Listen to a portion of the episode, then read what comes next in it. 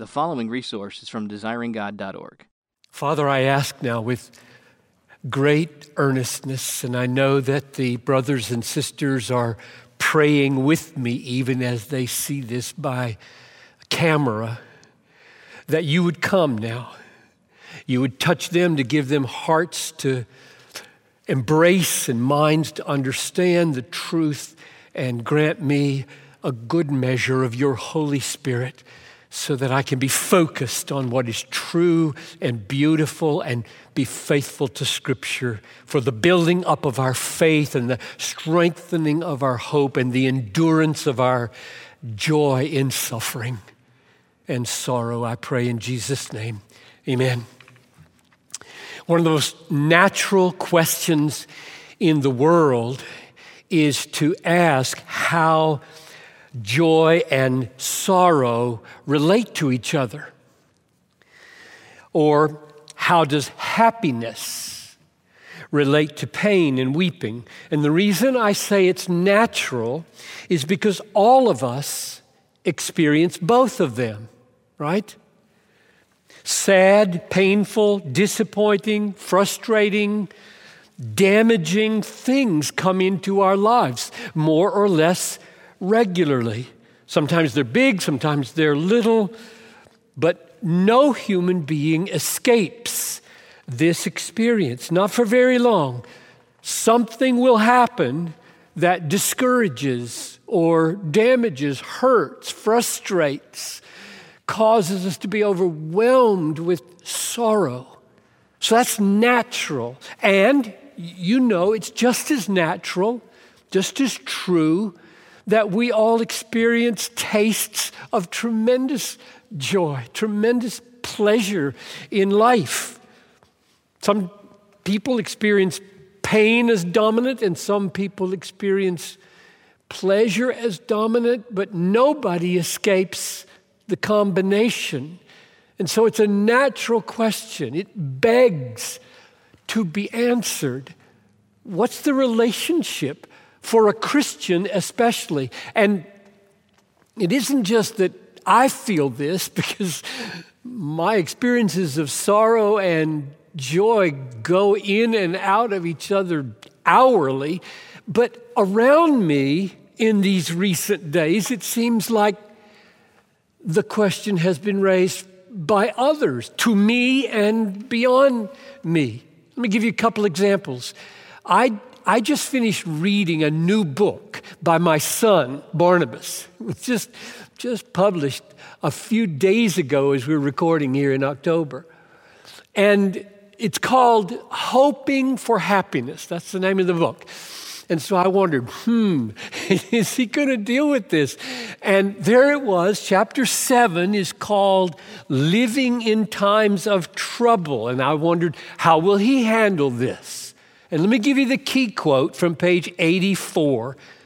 Quote, the Bible reframes happiness for us by making it more complex.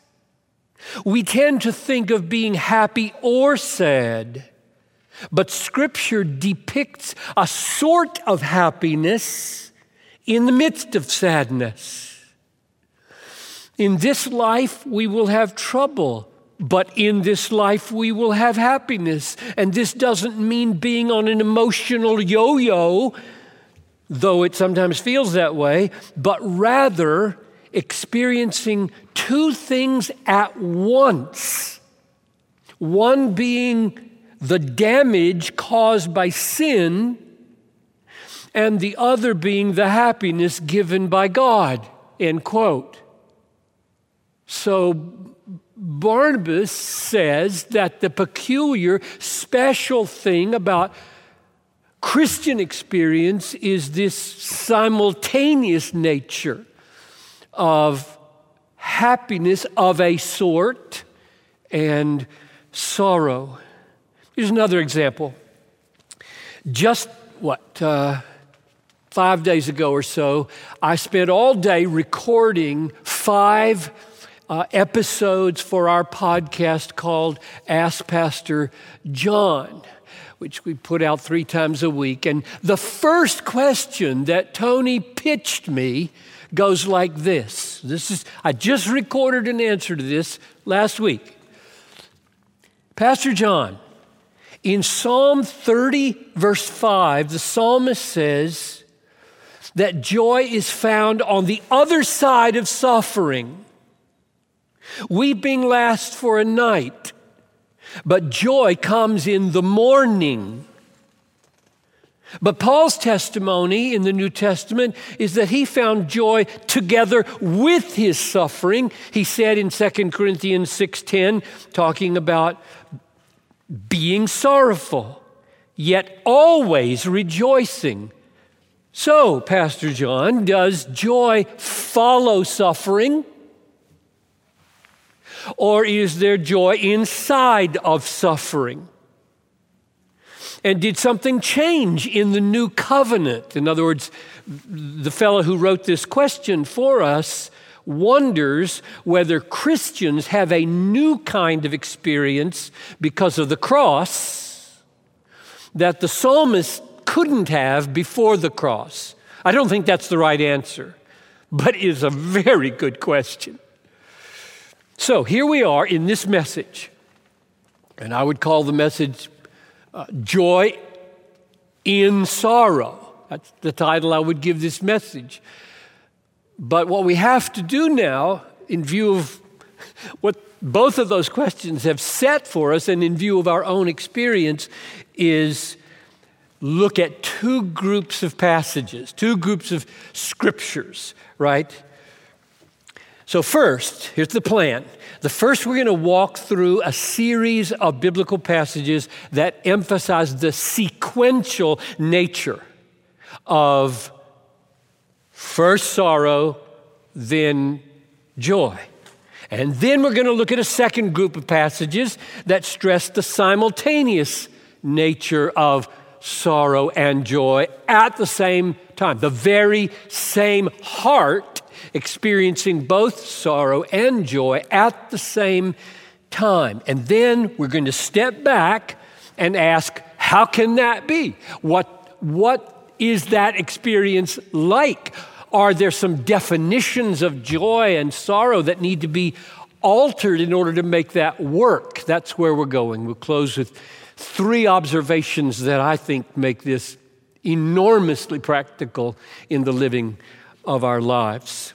And before I get into the two groups of texts, I hope what you see in the method that I just sketched one group saying one thing, second group saying something that seems different, contradictory even to some people, drawing out implications. I hope you see in that a method of doing theology and a method of preaching and caring for a congregation that is very, very important. I want to draw out the method for just a moment before we jump into it.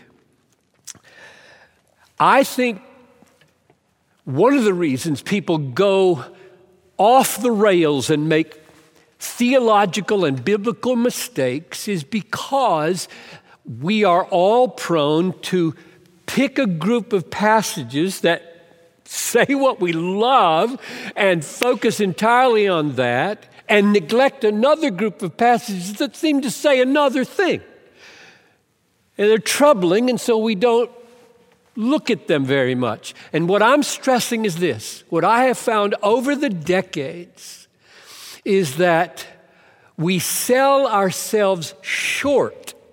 We don't get as much biblical wisdom and insight when we do that, as we do if we say, okay, I'm going to be honest with this group of passages that say one thing and this group of passages that seem to say something that doesn't fit with that, and I'm not going to let those go because they're both in the Bible, they're both true. God does not contradict himself, and I'm going to push down into the reality until I see the common root. And that's where theology gets really rich rich for our minds, but especially rich for our souls and our life. I mean, imagine a church where a pastor constantly says, you will have seasons of sorrow, but afterwards comes joy. It always comes. And he never says anything about joy in sorrow. Or picture a church where the pastor's always saying, You can and should have joy in your sorrow, and never says anything about the sequence of sorrow being followed by joy. In my judgment, both of those churches are going to be immature.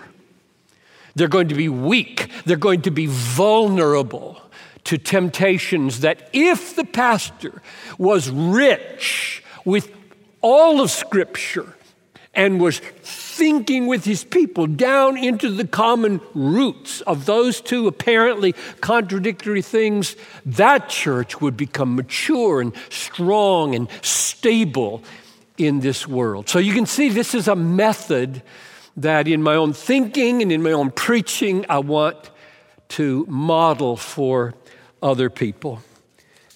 Now let's go to the, the text, because that's where the riches are found. So, group number one passages of scripture that emphasize or focus on sequence sorrow, then joy. Psalm 30. So I've got, one, I've got two from the Psalms, one from Jesus, one from Paul, and one from John. First, the Psalms. Psalm 30, verse 5. God's anger is but for a moment, his favor is for a lifetime. Weeping may tarry for the night, joy comes in the morning. So, in some sense, the joy that comes in the morning wasn't there in the evening. And the weeping that was there in the evening goes away in the morning. That's a real sequence. That's a real experience. Second, Psalm 126, verse 5. Those who sow in tears shall reap with shouts of joy.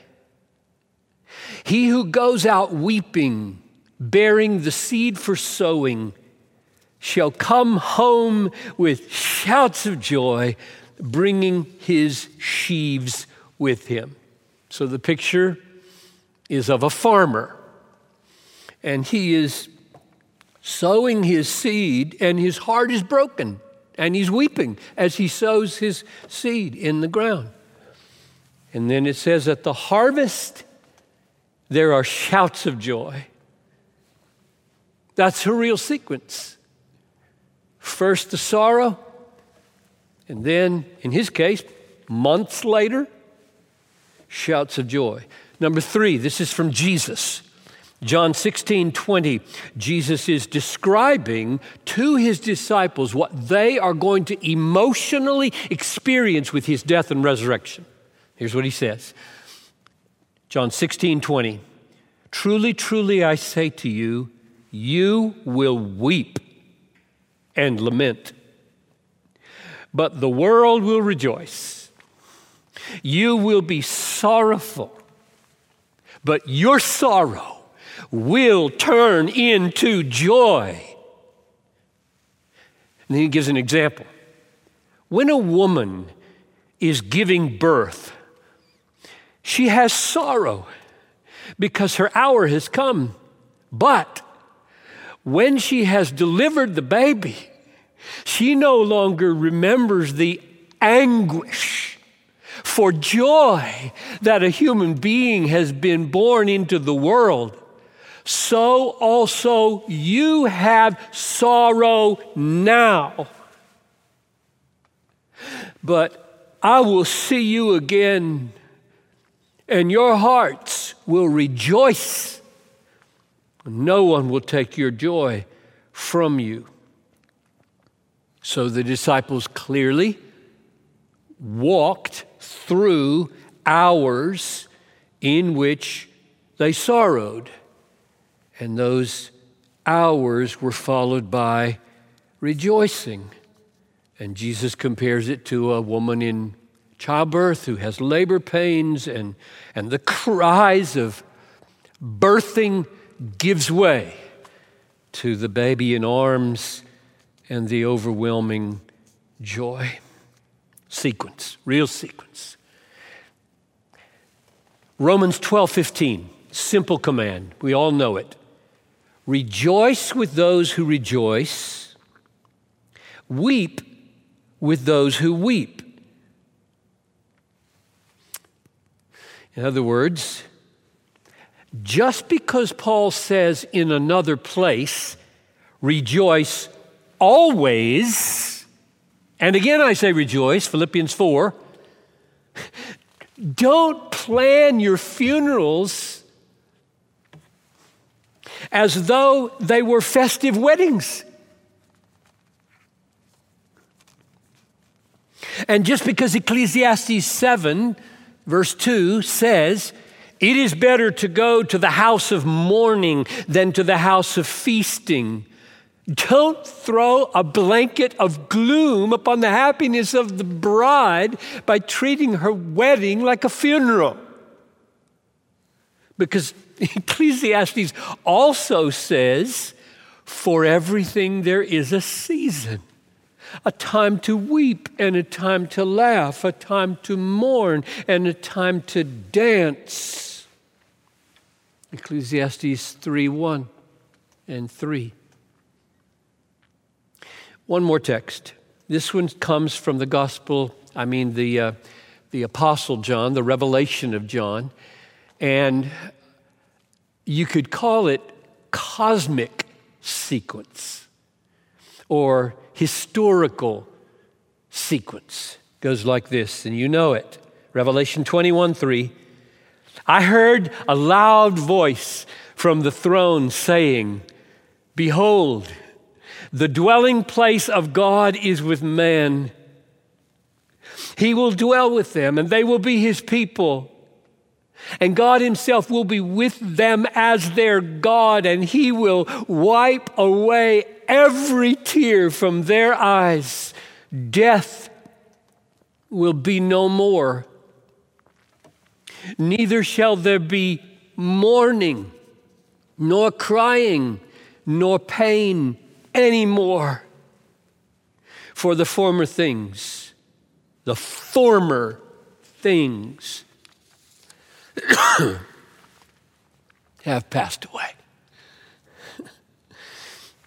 So there's a sense in which we can say this present fallen age in which we live our lives is an age of tears. It's an age of mourning. It's an age of crying. It's an age of pain. And then Jesus comes at the end of that age, and the former things pass away. That's a kind of cosmic sequencing of sorrow and joy.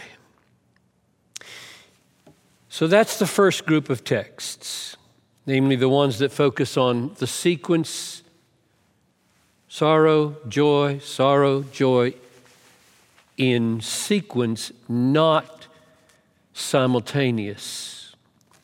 Now, here's group number two, focusing on the simultaneous experience of joy in weeping, joy in pain, joy in sorrow. And if you're like me, just to, to head it off at the pass, some of you are getting impatient with me that I haven't defined joy, haven't defined happiness, haven't defined sorrow. And, and you know, probably if you paused Piper and gave us some really crisp, clear, nuanced definitions, all the problems would go away. Well, that, that's where we end up.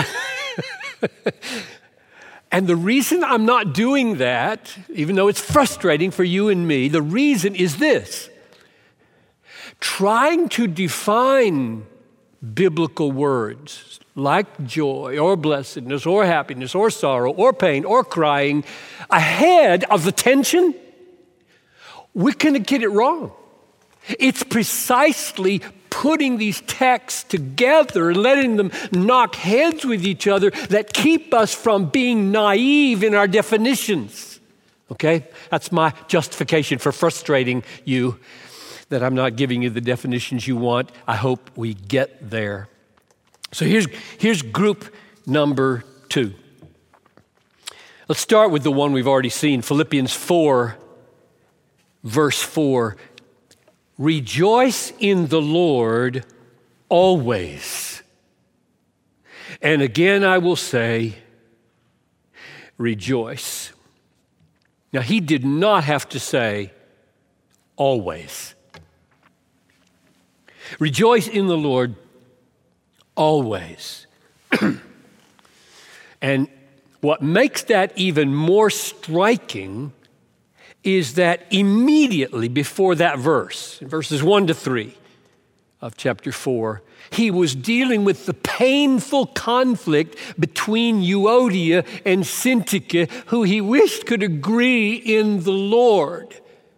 And into that painful conflict, he says, Always be rejoicing, you Euodia. Always be rejoicing, Syntyche. And my yoke fellow who's going to work with these women to get it all worked out and has to go to bed at night with the weight on your shoulders, always be rejoicing.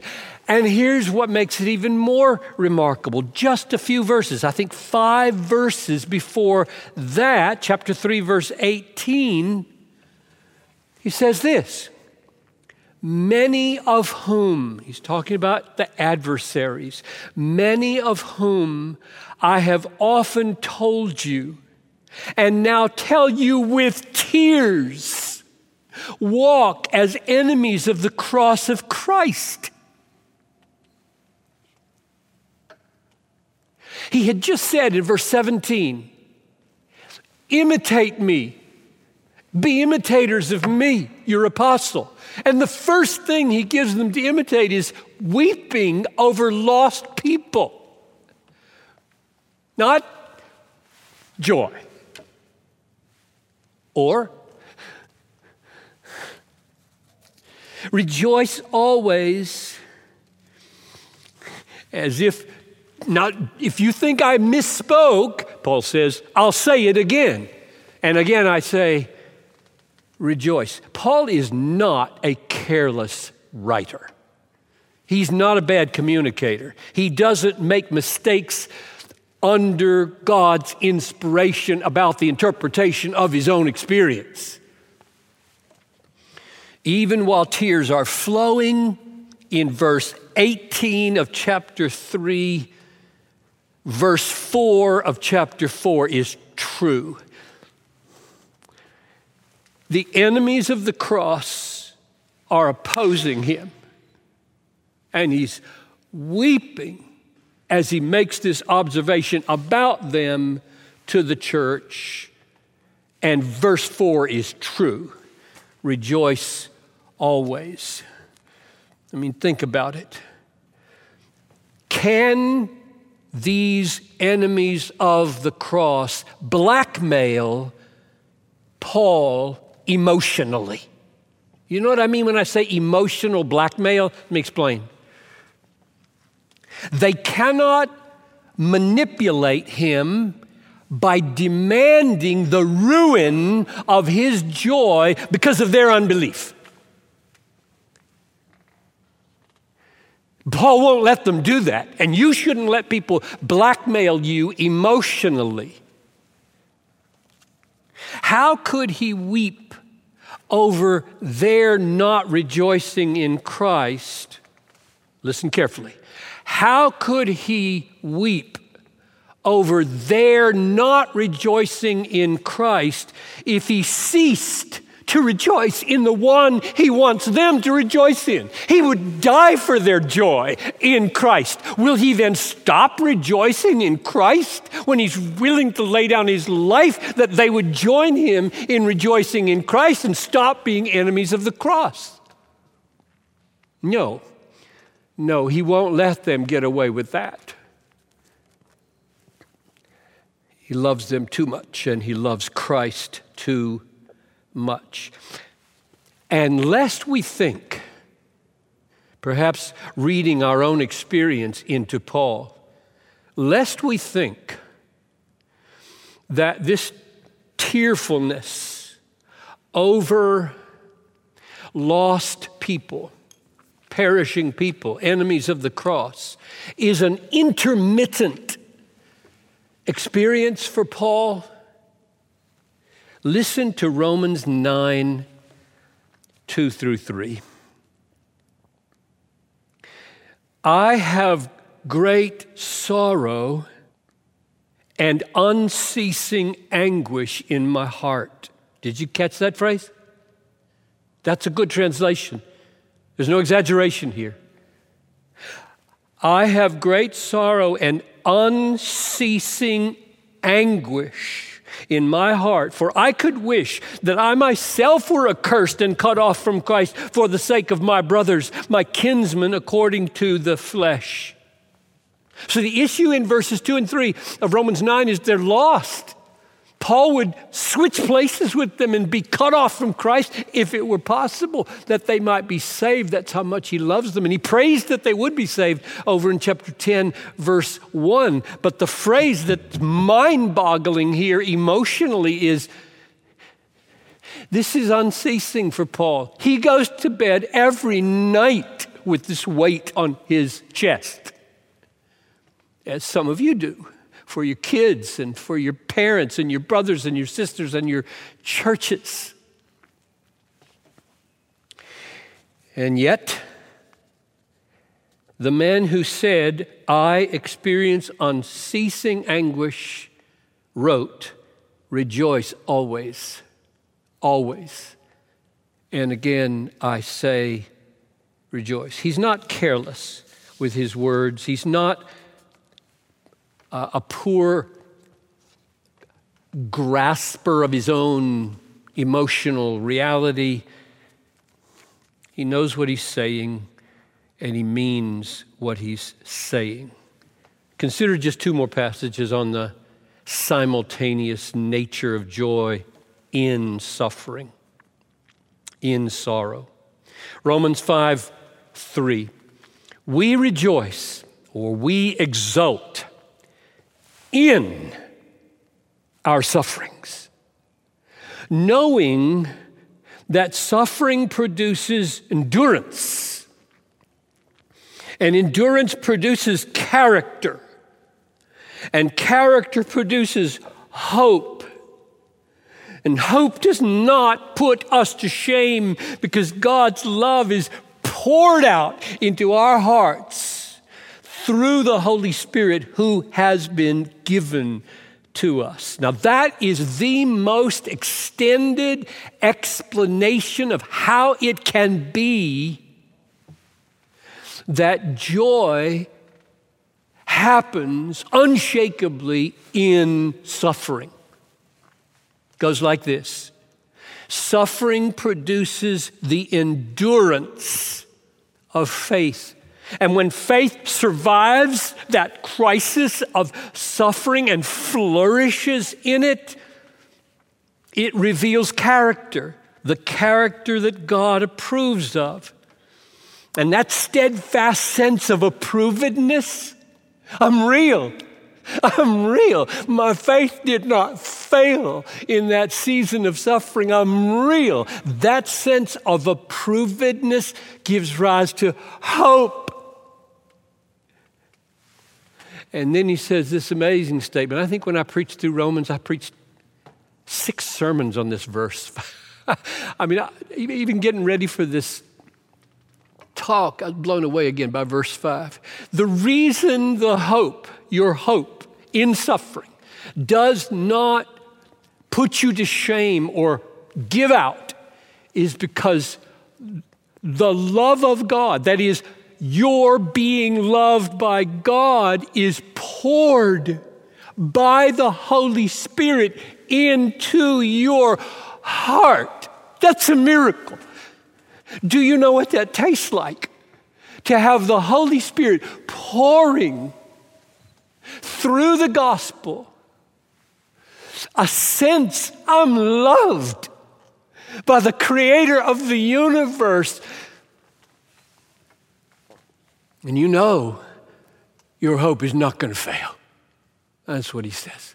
So that's the longest, most detailed, richest, deepest justification for joy in sorrow in the whole Bible. Remarkable. And I have to pause again to say how amazing it is that Paul believes that truths, I'm thinking what's written on paper between verses 3 and 5 of Romans 5. Paul believes that truths and the argumentation created by the sequencing of truths actually does the miracle by the Spirit of giving you a heart of hope in the midst of suffering. And I say this just because there are so many people. I've stood in this room right here for over what built in 1991 you do the math i have stood here for decades preaching and had people say, You talk like words can have deep, powerful, emotional, transforming effect. They don't.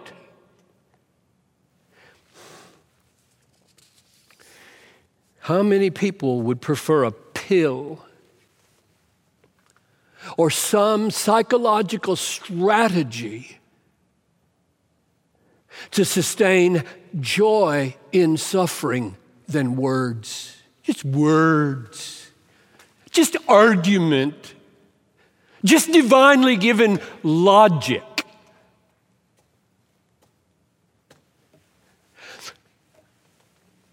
If you believe that, namely, that Paul's argumentation for how we can be given the miracle of joy in suffering can't happen through words, you should rip Romans out of your Bible. And while you're at it, rip the rest of the New Testament out of your Bible. Words, words, words, words, words. Words don't. Yes, they do. Yes, they do. I wouldn't be wasting my time right now if I didn't believe that. And pastors, be encouraged. The fact that some people don't have ears to hear doesn't make you an unfaithful minister of the word. One more text, the one that's most familiar to us around here, namely the one that sums it up in such a quick and short phrase 2 corinthians 6.10 we are treated as sorrowful, yet always rejoicing, as poor, yet making many rich. And that phrase, sorrowful, yet always, shows that we haven't done anything amiss by putting verses together here in this second group sorrowful yet always, sorrowful yet always. So he's the one who puts them together. Piper doesn't just put them together, stretching from Philippians 4 4 back up into Philippians 3:18. Paul puts them together in one phrase, sorrowful yet always rejoicing. So we've seen two groups, two groups of scriptures. One focusing on the fact that rejoicing really follows sorrow. It really does. And a group of texts that says rejoicing is maintained in sorrow. It really is. They're both there. This is what makes pastors into rich lovers of their people if they will devote the effort and prayer and study and thought to going down into the common reality that makes these possible. So let me try to close that way. I'm going to draw out three observations from what we've seen, which I think uh, make sense of what we've seen and which help us live this life. Number one, first observation. One of the reasons there can be joy and sorrow simultaneously is that the reasons for the one and the reasons for the other are different. And they're both true. Both sets of reasons for why there should be sorrow and why there should be joy are true. They're not contradictory, they're both true. And therefore, the experiencing of both of them simultaneously is possible, indeed essential. And the best way to illustrate this is to give you the story of, just in a, in a, in a minute, of how I experienced my mother's death. I was 28 years old, and my mother and my father were leading a tour in Israel. I was married, had a, a little two year old, and the phone rang with one of those calls you, you want never to get. Hey, Johnny, this is Bob, brother in law. I've got bad news. Your mom and dad were in a bus accident hours ago, and your mother didn't make it. Your dad is seriously injured, and we don't know if he's going to make it. I don't know anything else. I'm so sorry. I'll keep you posted.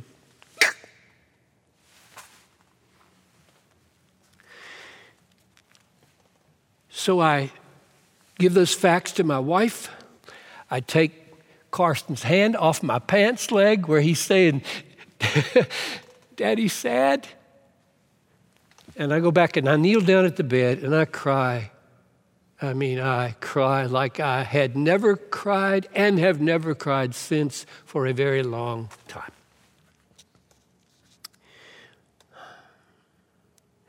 And while I was weeping, I did not plan this. There erupted from my memory and from my heart explosive joy. Father, thank you. She was a spectacularly good mom. Father, thank you. You gave her to me for 28 years. Father, thank you.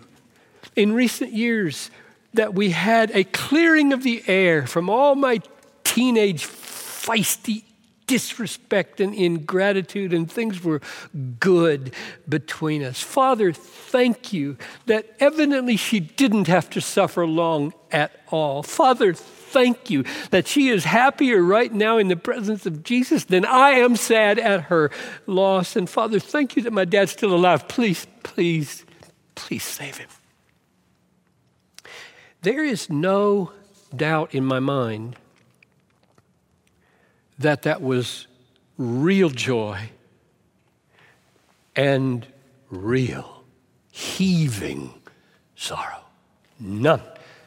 Nobody could persuade me that this is not possible to have joy of the profoundest, richest, sweetest kind under the waves of sorrow. That's the first observation. The reasons for the two experiences aren't the same. They're not contradictory, they're different. They both support real experiences, and those experiences are possible at the same time. Here's the second observation.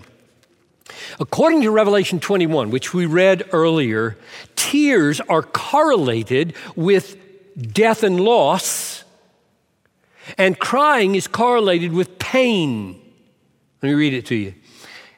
He will wipe away every tear from their eyes, and death will be no more.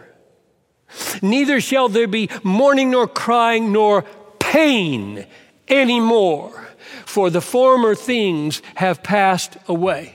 So, pain and loss of death, in death. Pain and loss hurt. They just hurt. You can't stop them from hurting any more than if you smash your finger with a hammer. They hurt. That's what pain is. Pain is what brings up sorrow, pain brings up crying. Christian joy doesn't mean you don't feel pain.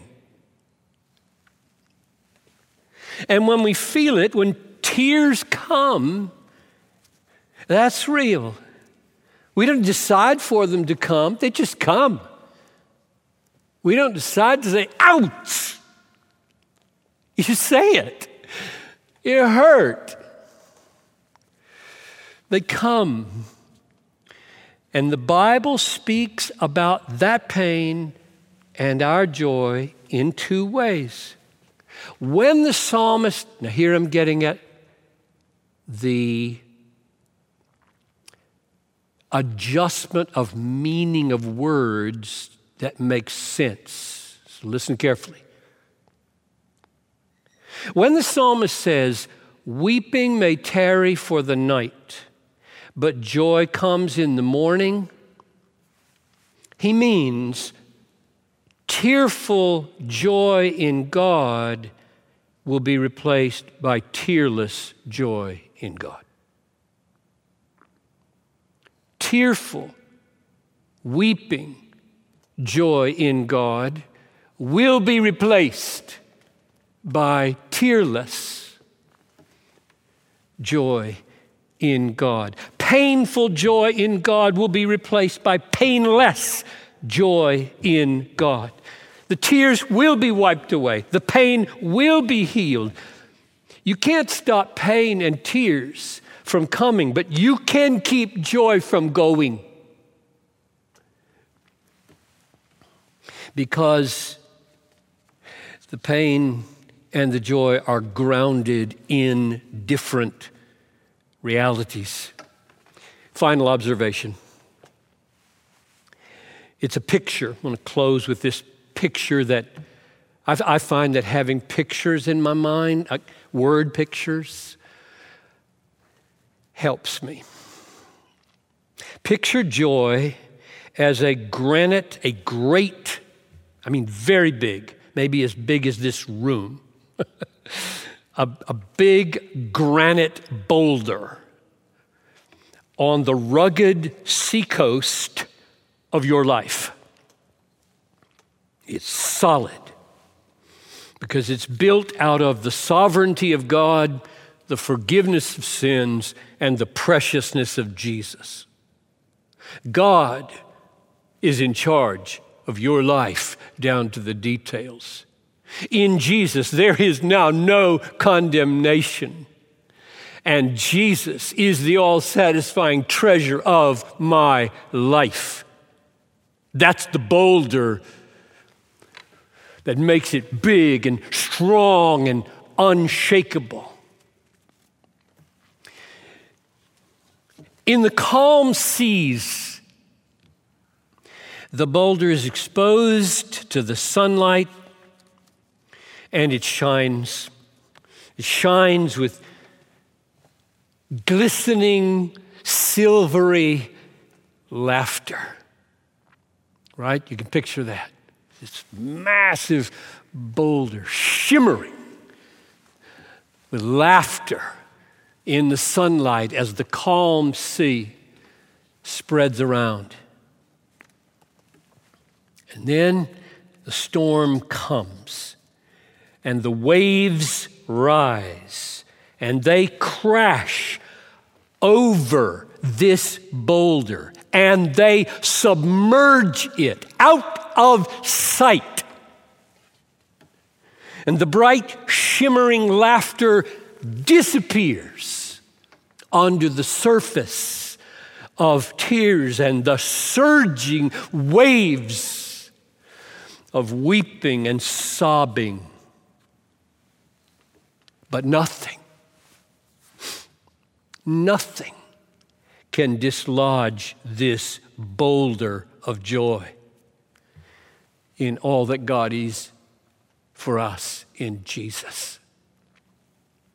It cannot be broken in pieces. It cannot be sucked out into the sea. And when the waves recede, joy comes in the morning. As they did recede, I'm looking at me, I'm not crying much over my mom. When they recede, the boulder shimmers again in the sunlight with laughter. Tearful joy, tearful joy, wave, joy covering joy gives way to tearless joy. So I urge you, embrace all the scriptures. Love all the scriptures about joy and sorrow. Grow your families, grow your churches into mature, strong, stable Christians who know from experience and know from Scripture that weeping lasts for the night but joy comes in the morning. And also know that the night of weeping is a night of unshakable joy. Let's pray. Lord, all over the world, the experience is common that we have bright, sunny days and we have stormy days. We have sorrow and we have pleasure. But only in Christ is there a boulder like this created. Your sovereignty, your Son's saving work, and his precious friendship satisfying our souls is a boulder nothing can break in pieces. Nothing can suck it out into the sea. But oh, how it can be covered with tears. Until the day comes when we bring our sheaves back with shouts of joy. Go deep with my friends. Go deep with these folks, I pray, and take them down into the glorious strength of all that you are for them in Jesus that can never, never be shaken. I ask this in Jesus' name. Amen. Thank you for listening to this resource from desiringgod.org. If you found it helpful, we encourage you to enjoy and share from thousands of resources on our site, including books, sermons, articles, and more, available free of charge. DesiringGod.org exists to help you treasure Jesus more than anything else because God is most glorified in us when we are most satisfied in Him.